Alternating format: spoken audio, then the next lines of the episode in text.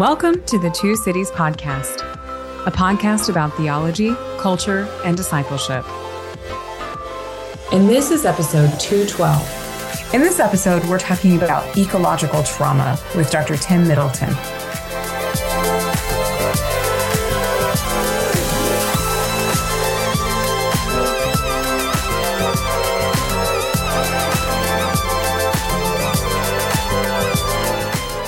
Dr. Tim Middleton is a tutorial fellow in theology and the new director for the Center for Baptist Studies at Regent's Park College at Oxford. Team members on the episode from the two cities include Dr. John Anthony Dunne and me, Dr. Madison Pierce. So, John, we have some really interesting material in this conversation, and it certainly introduced me to a lot of different things that I hadn't considered before. What were some of the takeaways that you had? Yeah, I really enjoyed this conversation with Dr. Middleton. In particular, I was um, struck by thinking about Christology in the way that he um, kept bringing up and thinking uh, about Christology as a resource for how to think about ecological trauma um, and and especially this idea of like Christ as as as an embodied, right, the kind of enduring humanity of Christ, this this as an embodied person who bears witness to trauma. I just I thought that was really fascinating. And I thought there was a lot related to Christology that we were able to kind of unpack a little bit together that I just found really fascinating because it's not something I quite brought into this conversation about creation care, certainly not in the way that um, Dr. Middleton does. So I really enjoyed that. Yeah, I really appreciated the way that he talked about the metaphorical representation of the earth and how that intersects with trauma theology. I've, of course, considered the anthropomorphic language that we apply to the earth and, and things like that. But to think about how that gives us this sort of impetus to be more attentive and especially how that intersects with ecological concerns and trauma was just really fascinating for me. So I really appreciated it. If you haven't already, please subscribe wherever you get your podcasts and leave us a review. Also, if you appreciate what we do here at the Two Cities, please consider joining our Patreon community to support our work and receive bonus content. Look for us on Patreon, follow us on X, Facebook, Instagram, or visit us at our website at thetwocities.com. And with that, here's our conversation with Dr. Tim Middleton.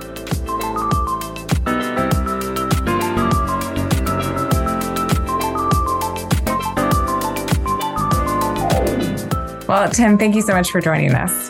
Great to be here. Thank you. We are really excited to talk to you today about ecological trauma. Um, I, I think that this is a really sort of special area. So, introduce us. What is ecological trauma and tell us a little bit about your work? Sure. Yeah. So, ecological trauma is a is an interesting, potentially slightly difficult category.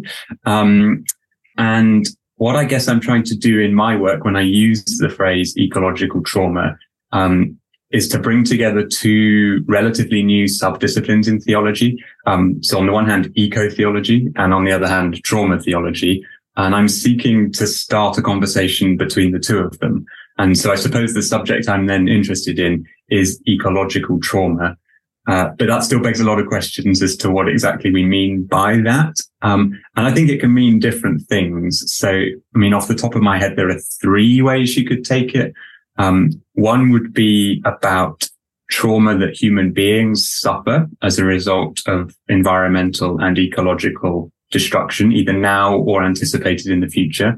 Um, a second one would be the possibility that various other species can experience trauma. Uh, and a third one would be a wider use of the term uh, to refer to climate change or ecological destruction in general, whereby the trauma is envisaged, envisaged on some sort of planetary scale.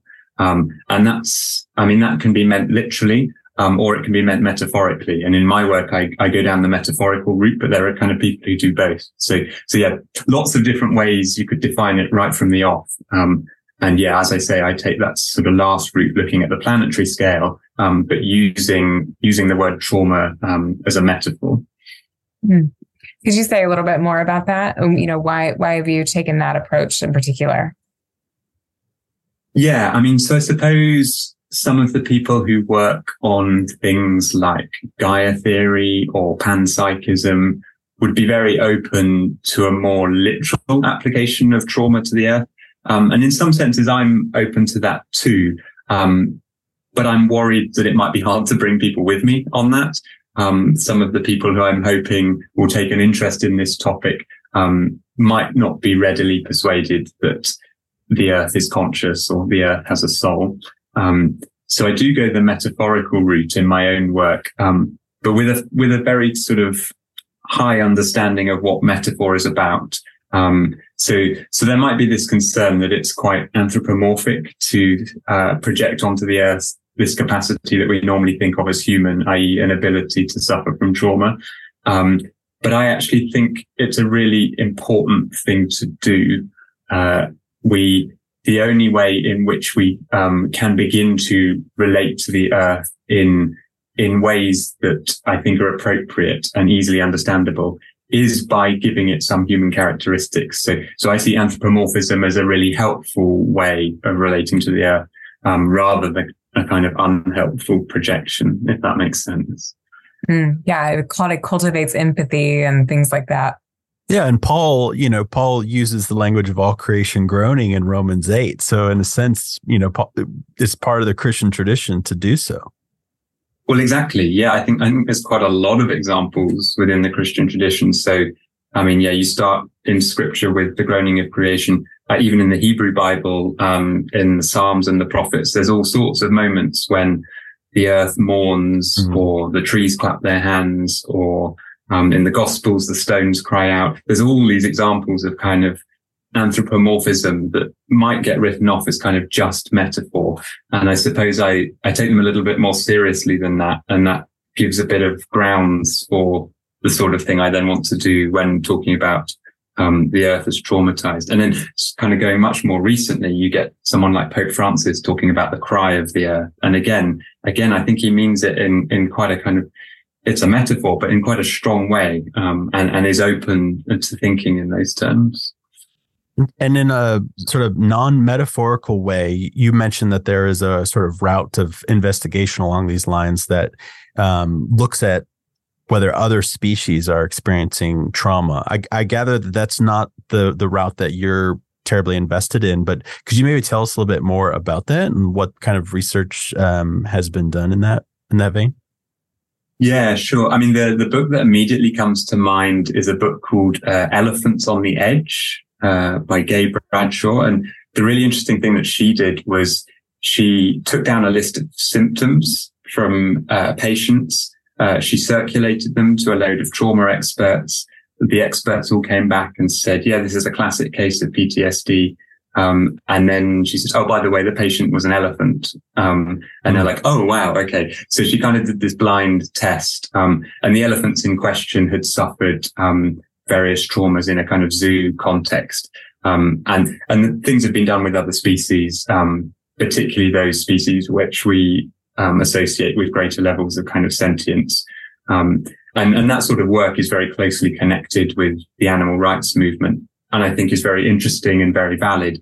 The, the only reason I don't pursue it in my own work is because I'm particularly interested in phenomena like climate change, um, and, and it operating on, on a different scale. Um, but it, but even within that, I think I think it's the case that other species could be traumatized by climate change. You know, they're, they're kind of caught up in it too. But but I just I just didn't feel it was a kind of helpful route to kind of push that edge of sentience um, all the way to talking about the earth as sentient.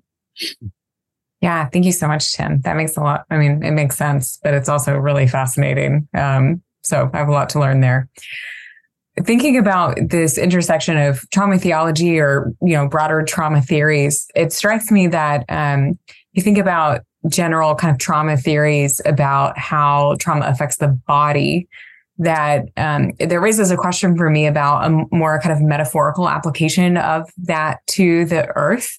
So i guess could you tease out a little bit you know um, if the how how do you see this metaphor kind of mapping on to the earth and then also i mean do you want to fill in a little bit about maybe what trauma theories you have found particularly helpful or resources or something like that Sure. Yeah. I mean, so I I take my starting point from um, both Shelley Rambo's work in trauma theology uh, and also Karen O'Donnell, and they both use uh, a framework of three ruptures for characterizing what trauma is about, uh, and those ruptures are a rupture to flesh, a rupture to time, and a rupture to kind of language or communication, something like that.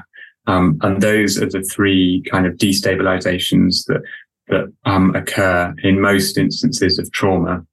Um, and so then mapping them onto, say, the earth as a whole is, is interesting because in some, in some sense it is quite literal and in other sense it's more metaphorical. So in, in actual fact, I, I started out as a geologist and it would be very ordinary for yeah. a geologist to talk about the body of the earth. That's, you know, and they don't even really realize necessarily that that's sort of a metaphor when, when you're using it as a geologist.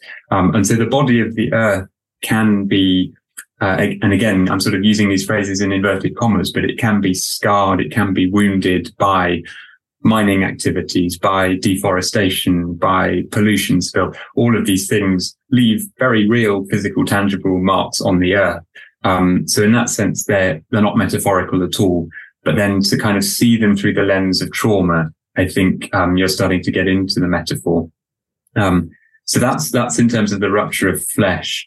The two other ruptures I mentioned, I think possibly the most interesting one is the rupture of time. So in human cases, uh, the rupture of time involves um, things like um, the persistence of the suffering, the way in which it um, recurs, the way in which um, uh, survivors will experience flashbacks, um, and and the fact that there isn't a neat linear timeline of healing or solution to that, it's more complicated, um, temporally speaking. So so so if that's what occurs with human human victims um, of trauma. The interesting thing uh, that you can talk about in relation to the earth, I think, is this idea that we are now in what's called the Anthropocene. There's a new time period, uh, and that new time period marks a point um, that there's no going back. It's an irreversible change. Some of the damage that we're causing now in the Anthropocene, um, we will be stuck with. It's ongoing, it persists, um, and it's irreversible. Um, and so that mapping um, of yeah, that that kind of shock uh, to what's going on with with time um, can be mapped, I think, onto some of what we see when scientists are talking about the Anthropocene. Um, with the communication, it's a little bit more complicated because it depends what you mean by communication. And again, people might not be comfortable with the idea that the Earth communicates, or at least not in a way that human beings would ordinarily um, think about. Uh, but there, there are, I mean, so um, people who work on Gaia theory, James Lovelock, for example, has a book called The Revenge of Gaia. Um, there are people who think that the way in which the earth is now behaving under the stresses that humans have applied are in a sense a, a form of signal, a form of communication, um, that's indicating to us that something, something is there. But that, that's, that's, uh, that's a very difficult, uh, communication um, that's and, and it's not getting through to human beings. There's a breakdown in the communication. Um, again, like like in um, other cases of trauma. And I think one one thing I, I would also want to add to all of this is that there is perhaps a danger, I think, and a very um, a very real danger that uh, we use the word trauma too loosely and too widely, and there's a fear that that might be somehow inappropriate. Um, and I really hear that concern. And so I, I really want to stress that when, when you make these kind of metaphorical mappings, it's a slightly different use of the word trauma.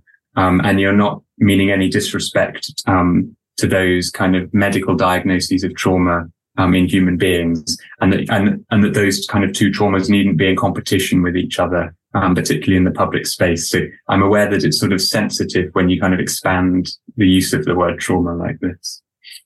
So, uh, Tim, thank you so much. That that's really interesting, and um, and I do appreciate your sensitivity to um, to those who have experienced uh, capital T trauma. Um, you know, as opposed to what is often referred to as little little T trauma.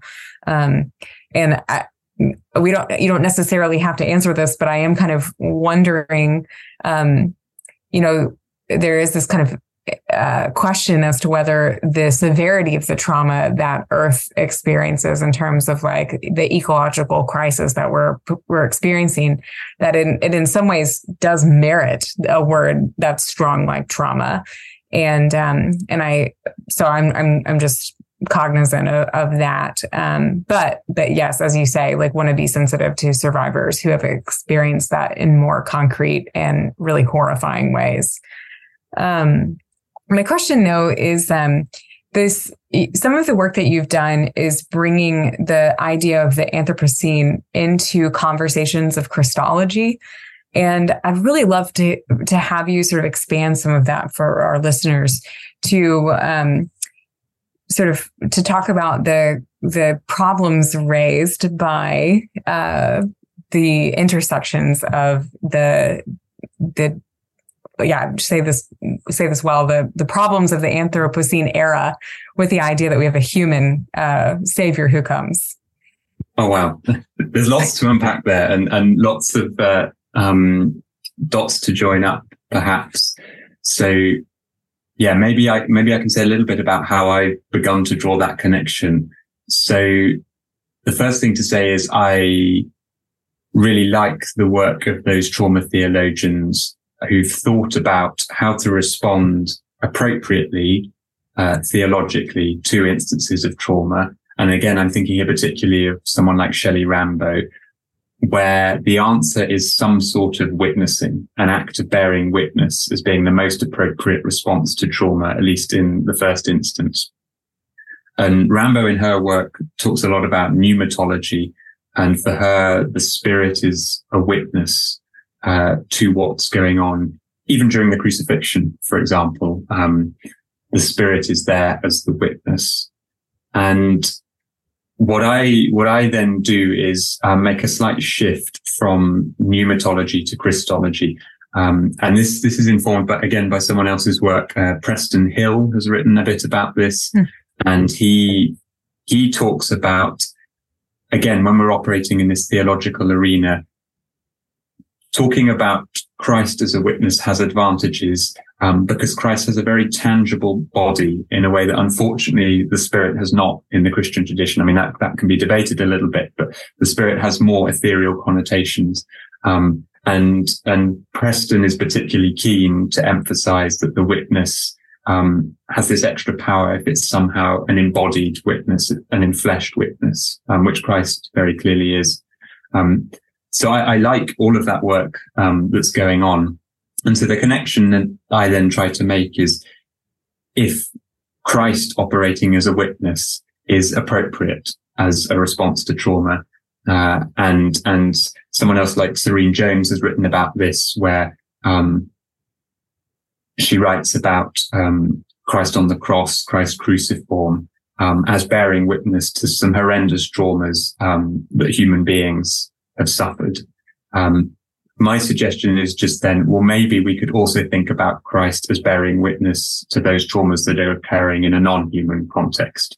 Um, so to bring it back to the Anthropocene, maybe Christ somehow bears witness um, to the damage and devastation and trauma that goes on in the Anthropocene.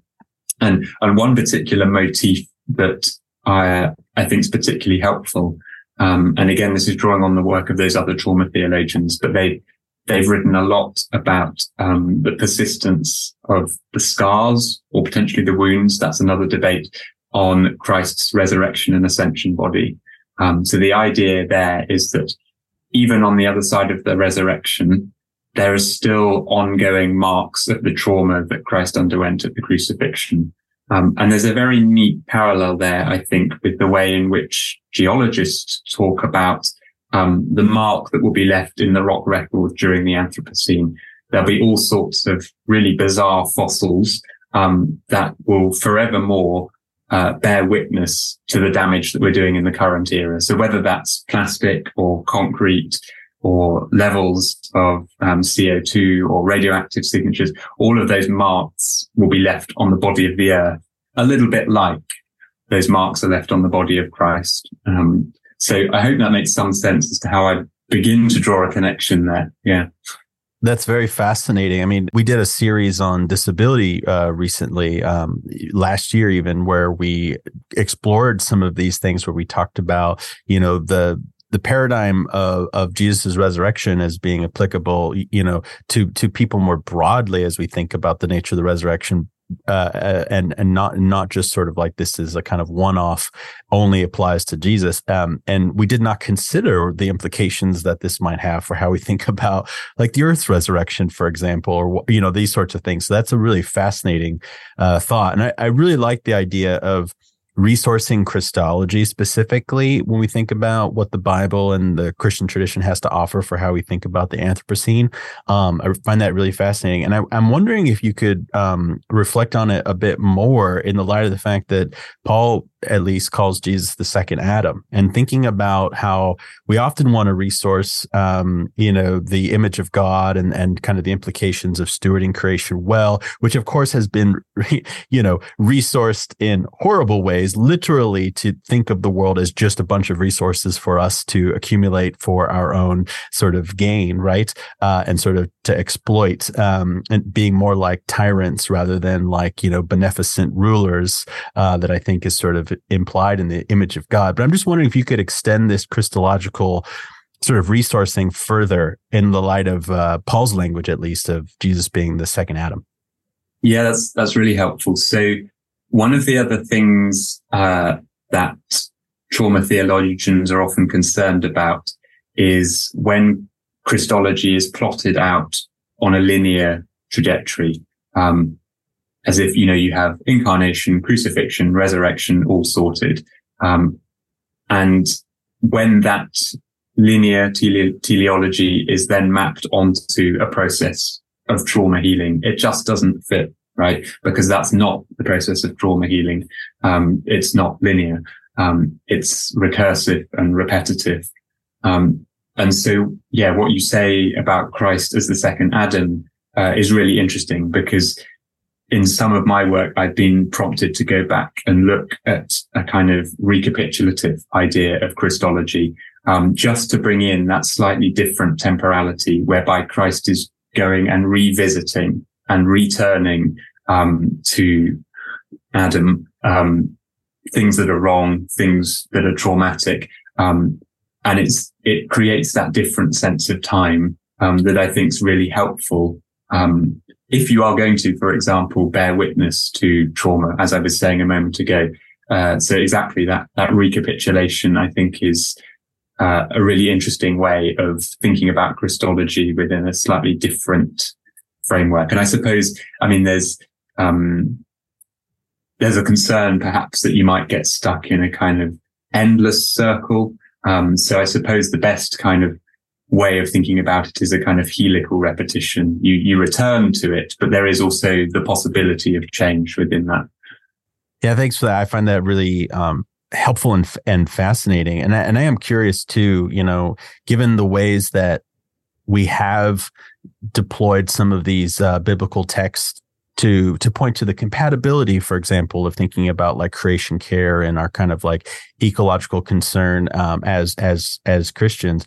I you know I, I sometimes in light of this conversation, wonder about maybe some of the kind of lowercase t traumatic effects of thinking about the Bible um, in this conversation. Because for a lot of people, the Bible is uh, a source of some of our really bad ecological um, sort of dispositions towards creation right? It's all going to burn you know? God's god's going to create a new a new world anyways you know? Um, you know these sorts of things or you know that's not in the bible. I don't care about that. Or you know god told us to you know to be fruitful and multiply and subdue creation you know? And and there's in in many respects we have yeah we've deployed it in we've deployed the bible in horrible ways relative to um yeah our stewardship of the earth. So i'd be i'd be curious to hear more about how the bible can can somewhat uh, perpetuate trauma in this space. Sure yeah. And one of the things that i've uh, felt a bit of a concern about for quite a while now is the way in which people um, who are concerned about the environment or eco theology always leap to Genesis. It's always the language of dominion and subduing. And there's some interesting work to be done there. Uh, but for me, it's actually not the most place, interesting place in scripture to start from. there, there are lots of other parts of scripture that I think can be used interestingly in the eco theology conversation. And that, as you say, are perhaps ultimately less damaging ways of thinking about the natural world. And so I mentioned before the, the Psalms and the prophets where there's the opportunity to lament and grieve for the damage done to the earth. That's just one, one place you can start. But there's, um, a brilliant uh, commentary series called the Earth Bible commentary series that's slowly producing a commentary on each book of the Bible. And there's some really wonderful stuff in, in that commentary series where basically you can start anywhere uh, within scripture um, and start reading it with an eye on ecology. Uh, so, I mean, so one other thing that I was reading recently was uh, the commentary uh, uh, by Elaine Wainwright on Matthew's Gospel, um, and she talks about the kind of ecological dimensions of the crucifixion as reported in Matthew's Gospel, particularly the earthquake that Matthew reports. Uh, and there's, there's loads of interesting work that can be done there, and you can kind of leap off from any point within Scripture um, and perhaps find some new ways of thinking about Earth, the environment, the natural world uh, that are less that are less damaging and and perpetuate less damaging ways of living on the Earth. Mm, I'd love to hear more about that that earthquake because, of course, one of the things that happens in Matthew's gospel uniquely is you have all this, all these dead people, uh, you know, uh, walking around uh, af- after that, and and I've I've I've loved the idea of thinking about like this kind of momentary uh, lapse in death's grip on the planet or something like that. And I'm just curious. I'd love to hear more reflections on that. I mean, I should say very quickly here that I'm I'm no biblical scholar, so I'm unlikely to be an expert. But the one of the um, there's six so-called eco-justice principles behind the hermeneutical approach in the Earth Bible Commentary series. And one of those six principles is essentially to always listen for the voice of the earth. So again, using this anthropomorphic language. Um, so what Wainwright is doing there is listening out for the voice of the earth and, or perhaps the earthquake is the voice of the earth at that particular moment. That's really helpful, Tim. And I actually just picked up the um, Earth Bible commentary on Hebrews, which is what I usually work on. Um, and I, I, haven't had a chance to interact with it, but it was um, something I was really excited about grabbing. So uh, I'm all the more excited now. Um, speaking of, you know, Matthew and then me thinking about like where in Hebrews would, you know, it'd be the most interesting to kind of turn first and thinking of like Hebrews 12 with like the shaking of the heavens and the earth. And um, it raises for me a question that is slightly beyond your normal work, I think, but but I think is related. So you feel free to tell me this is too pesky. Um, but I'd love to hear some of how your work does intersect with eschatology and some of what John mentioned about um, the sort of expectations of what will be for the earth. But really, I mean, like, um, is there a reconciliation um, and a healing of of this trauma that that can be anticipated? And and what do we see in the meantime? Yeah, uh, the short answer is uh, that's the next project. Um, so I, I don't right. think I've done, I don't think I've done enough of the thinking on eschatology just yet. Uh, but something I alluded to earlier, I think a lot depends on quite a lot hinges on whether you talk about wounds or scars. Um, mm. on, for example, the resurrection body of Christ. Um, a wound implying some sort of ongoing trauma in the redeemed state, a scar just being a reminder and a marker of the trauma, but it doesn't continue to be suffered um, in the redeemed state. And I, I'm sort of open to both, and I've seen people talk and write about both uh, in relation to uh, trauma in all sorts of contexts, not just uh, environmental and ecological trauma. Uh, and, and the other, the other sort of part of this discussion, I think is, yeah, how do you talk about hope, uh, in this context? Um, and is, is ultimately all of this stuff about coping with ecological trauma just a slightly depressing, fatalistic vision? Where, where does the hope come in? And I think, I think you do have to talk quite carefully about hope. You don't want a cheap hope.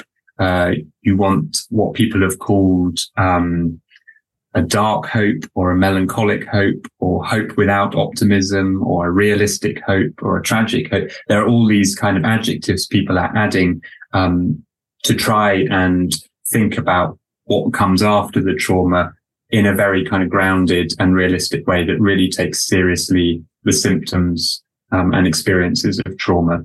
And one of the key components of that uh, is imagination. Uh, this is this is Shelley Rambo again, and she points uh, particularly to a, work called Radical Hope by Jonathan Lear, um, which is all about hope relying on imagination. So it's not an expectation that things will get better or that things will be sorted out, uh, but there's always the possibility to imagine something better. Um, so yeah, so that's that's a, that's a slight uh, diversion from eschatology per se, but I feel that's kind of important to bring into the discussion. Um, and yeah, as I say, the next project is thinking a little bit about uh, eschatology in relation to what geologists call deep time, as in the very long-term future of the planet. Um, and in a sense, they're two separate discourses that are quite hard to put together. Um, so if you like, the, the long-term future of the planet is sort of on a horizontal timeline and quite a lot of eschatology operates vertically. You know, it, it intersects with that. Um, but I really want to try and bring that conversation together. Um, but I haven't done the work yet, I'm afraid. Thank you, Tim. That's really helpful. And, um, it does make me think about just definitions of hope and, um, how in some ways, I don't, you know, I think you're right that usually hope is intended to be this very positive thing. But I, I you know, I'm struck that it is much more biblical to think of it as a, a sort of divided, like hope because there is darkness and hope in light of darkness and difficulty and things like that. So I just appreciate the way that you framed that. Going back a little bit to think about um, your work on Christology and the Anthropocene and things like that. I would be really curious to hear you reflect a little bit on how these conversations have affected your your theological anthropology, or or, maybe it doesn't feel like it's shifted as much. But um, are there ways that this intersects with the way that you would think about what humanity is and what it's for? Yeah, and I think this goes back as well to the earlier question about um, dominion and stewardship. And I think I think what this offers is a slightly parallel role for human beings. I wouldn't, I wouldn't deny, um, what's said about the responsibilities of human beings in relation to care for the earth. Um, and in some ways, all of this, all of this feels to me like a little bit of a secondary conversation. If, if you're, if you're talking to Christians, to theologians about the environment, about climate change, uh, the stuff I'm working on is not the first thing you say to them, right? Because actually there's a really urgent situation and we need to do something about it. So talking about care for creation, about stewardship is absolutely the first point of call. But I do think, uh, for quite a few folk, there is then a sort of step two. And that step two is realizing there's some things that it's too late to change. There's some damage that's already been done and there's a lot of frustration with uh, the kind of political um, barriers that are preventing further action. Um, and what do you say to Christians and to theologians who are wrestling with that kind of second set of questions?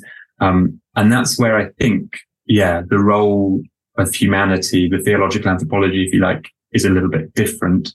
And I do think we have a role, again, biblically inspired to grieve and to lament. Um, a, a, friend of mine uh, has just written a PhD on um, theological anthropology and climate grief. Um, Hannah Malcolm, and her work is brilliant. So she's able to say an awful lot more about this, and she's uh, she's uh, got an edited book called Words for a Dying World, um, which is full of uh, kind of contributions along these sorts of lines. Uh, so I think I think it is that recognition that there are some things that are beyond human control, um, beyond us as stewards of creation. Um, and we perhaps need the humility that our role in that instance, uh, is to grieve. And that, that's, again, that's, that's a role modeled by Christ, you know, bringing it right back to that central moment of the crucifixion. My God, my God, why have you forsaken me? That's, that's our role sometimes. So I'm, I'm curious how you would, um, or how God relates to humanity distinctly from the earth, or if you would want to uh, maybe minimize the distinction in those relationships, because I think you're amplifying God's care for creation and and uh, you know simultaneously amplifying the net the what should be care from humans for creation but where does that put the sort of triangle you know God's relationship with humanity versus or um, in distinction from God's relationship with the earth Yes, I think quite a lot of eco theologians um, are nervous about keeping human beings too separate. Um, so mm. the big kind of concern is that um, maybe some of the ways in which Christian theology has been damaging is by being too anthropocentric, by separating humans off from the rest of creation to have an independent relationship with God. Um, and for a long time, I was very convinced and I was very um, concerned whenever anyone mentioned anything that looks a little bit too anthropocentric. And so I, you know, I had a lot of questions about the Imago Dei, for example, and whether or not that could be pushed beyond the human. Um, I've sort of changed my mind a little bit on some of that in as much as instead of, instead of conceiving it as, well, human beings are separate because they're more important. I, I see human beings as slightly separate because they have a greater responsibility because they've evidently caused more of the damage. And, and that's a fact I'm very happy with. And so in that sense alone, I think perhaps you can talk about a somewhat unique role for humanity because of the weight of that responsibility for things we've done historically already. Um, and, it, mm. and you need to be careful that, you know, not all humans are equally responsible either. That's, that's an important point to make. But um, so in that sense, I do see a slightly separate role and I am, and I am more comfortable with a sort of limited form of anthropocentrism in that respect. Um, and so there, therefore a slightly different God-given role within, within the created order. With this uh, conversation about um, eschatology as it relates to ecology. Um, one of the things that comes to mind is the the language of you know sort of in the eschaton, God being all in all, right? Uh, which of course is you know could be taken in a couple different ways, but as it relates to God's relationship to creation, you know, in the end, um, do you have do you have any thoughts or reflections on on that sort of language of God being all in all, the sort of the telos for everything? Yeah, it does make me think actually of a kind of another strand of Christology that I draw on sometimes in some of my work, which is uh, deep incarnation Christology. So this is associated with um, Niels Gregersen in particular, a Danish theologian. In the early 2000s, he coined this phrase uh, to talk about um, a much more expansive sense of what incarnation might be about. Uh, so recognizing quite simple facts about uh, Jesus Christ being materially and biologically and socially connected to the wider fabric of the universe. Um, and in that, that's what he means by deep. Um, and, and you can take deep incarnation at many levels. Um, and some of the more radical people would, would say, you know, Christ's incarnate in everything. Um, actually in a not dissimilar way to some of the much earlier logos Christologies in the tradition. Um, and there's there's an edited uh, volume uh, by Gregersen on this, um, and that phrase "God will be all in all" crops up a lot in this in this edited volume. And actually, um, Jürgen Moltmann is one of the contributors to that volume, um, and he says, "Yeah, I like I like this deep incarnation. I, I do think uh, I do think it's a good idea." But it's only completed in the eschaton. It's only in the eschaton that God will be all in all.